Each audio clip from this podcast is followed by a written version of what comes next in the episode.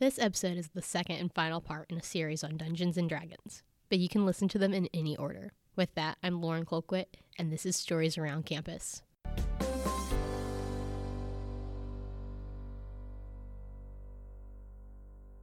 Two weeks ago, I played Dungeons and Dragons for the very first time. Everyone was incredibly kind, and when I first showed up, all the members of the campaign went through the character sheet with me and helped me design a character that would be easy for me to play, but also fun. And for those interested, I was a halfling ranger named Liza. As the game continued, I had a great time.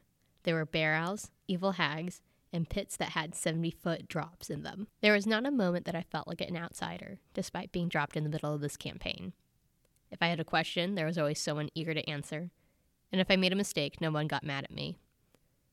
Personally, I would recommend that if anyone has the slightest interest or curiosity in Dungeons and Dragons, that they absolutely go ahead and check out this club. At this time, I would love to give a big shout out to Matthew, who's the dungeon master and invited me to play. I'd also like to thank him for last week's episode.